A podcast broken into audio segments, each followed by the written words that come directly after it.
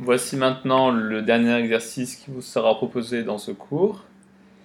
Donc l'exercice 5. On vous dit que le phénobarbital est un médicament anticonvulsivant, dont le pK est de 7,2. La liaison aux protéines plasmatiques est de 90% au niveau du plasma et de 95% au niveau tissulaire. On vous donne le pH du sang qui est égal à 7,4 et le pH au niveau urinaire qui est égal à 5,2.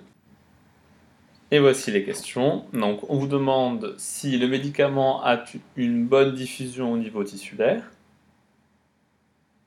Deuxièmement, on vous demande comment se comporte cette substance au niveau rénal. Donc là, on atteint un équilibre acido-basique. Et troisièmement, en cas d'intoxication, comment peut-on agir afin d'augmenter l'élimination urinaire de ce composé? Voilà, donc je vous laisse réfléchir à ces différents exercices et nous verrons cela au mois de mars ensemble. Bon travail